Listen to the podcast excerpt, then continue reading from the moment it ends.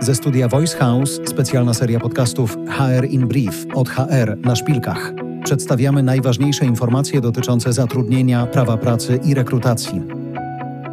Obecność pracowników w biurach jest niezbędna. Wskazują na to nerwowe ruchy takich gigantów jak Meta czy Google. Firmy te zarządziły wielki powrót z home office. Jak donosi The Economist, badania na temat efektywności pracowników w pracy zdalnej zostały ostatnio mocno zweryfikowane. Najnowsze dane wskazują na spadek wydajności pracowników zdalnych do około 4%. Bardziej precyzyjne źródła uwzględniające harmonogramy pracy pokazały, że pracownicy sklepu internetowego, będąc na home office, nie tylko odbierali mniej połączeń, ale też zaniżali ich jakość. Rozmowy z klientami były częściej zawieszane, a konsultanci nie odzwaniali. Inne badania prowadzone wspólnie przez MIT i Uniwersytet w Kalifornii udowodniły, że pracownicy pracujący z domu byli o 18% mniej wydajni niż ci działający w tym samym czasie w biurze. Z analiz Microsoftu opartych na zapisach komunikacji prawie 62 tysięcy pracowników wynika, że zdalna komunikacja nie wpływa korzystnie na rozwiązywanie bieżących spraw.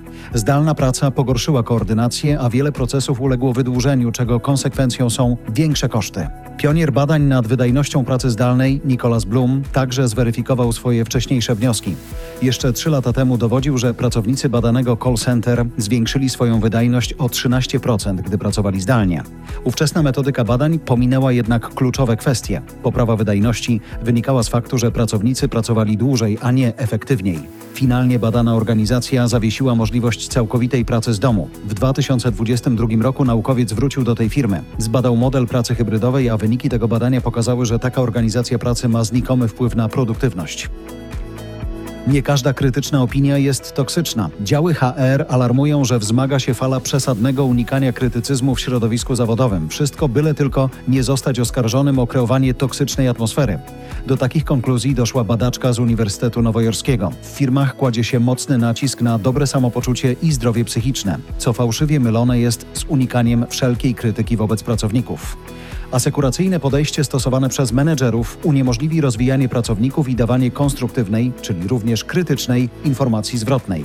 Według badaczki Pokusa, aby ludzie czuli się dobrze ze sobą, powoduje, że liderzy całkowicie unikają informacji zwrotnych, co zwyczajnie zakłamuje rzeczywistość.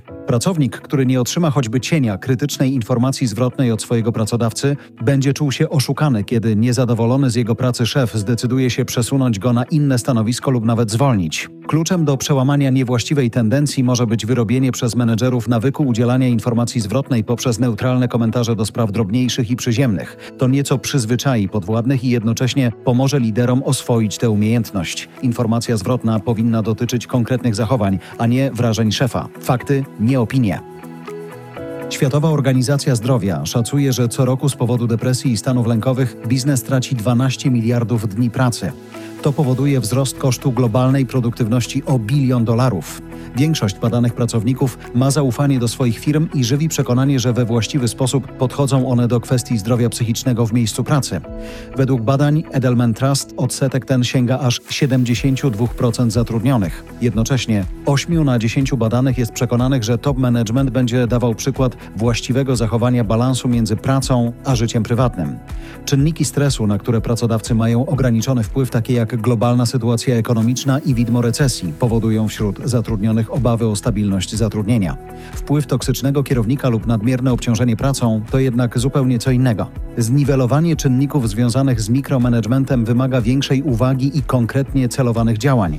Skutków niewłaściwych zachowań w miejscu pracy nie są w stanie w pełni załagodzić popularne aplikacje służące pierwszej pomocy w zakresie zdrowia psychicznego. Niewłaściwie dobraną reakcją firm na widmo recesji może być całkowite odwrócenie się od tych kwestii.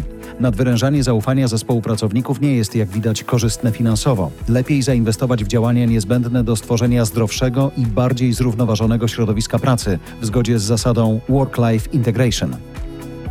Zdjęcia z imprezy integracyjnej na firmowym dysku wspólnym? Zanim opublikujesz, sprawdź, czy spełniasz restrykcyjne wymogi. Co do zasady, przetwarzanie wizerunku pracownika jest dozwolone pod warunkiem, że odbywa się to w systemie wewnętrznym firmy.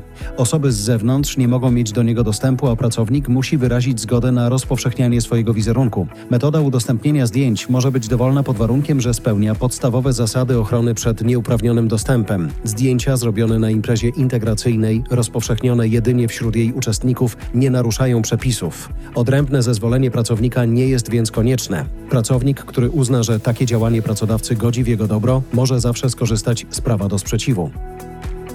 Ponad 1 trzecia pracujących Polaków doświadczyła w swojej karierze zawodowej epizodu wypalenia zawodowego. Tak wynika z najnowszych badań Great Place to Work. Częściej przydarza się to pracownikom biurowym, ale w 32% wskazań nie są wolni od tego pracownicy fizyczni. Objawy są zwykle takie same: trudności z koncentracją, nawracające bóle głowy czy problemy ze snem. Przyczyny to długotrwały i nadmierny stres związany z pracą. Pracownicy borykający się z tą dolegliwością najczęściej wskazują na niemożliwą do osiągnięcia równowagę między wymaganiami zawodowymi a prywatnymi. Eksperci przypominają, że największy wpływ na pracowników ma ich bezpośredni przełożony, dlatego tak ważne w kontekście zapobiegania wypaleniu zawodowemu jest odpowiednie szkolenie i uświadamianie szefom, jak ważne jest możliwie wczesne identyfikowanie symptomów wypalenia. Organizacja zyska dzięki temu szansę szybkiej interwencji. Wśród dobrych praktyk poprawiających atmosferę pracy i zapobiegających wypaleniu wymienia się zapewnienie większej swobody i elastyczności w sposobie realizowania zadań przez pracowników. Dobrą praktyką jest też zarządzanie celami w oparciu o mierzenie konkretnych wyników, a nie czasu ich realizacji.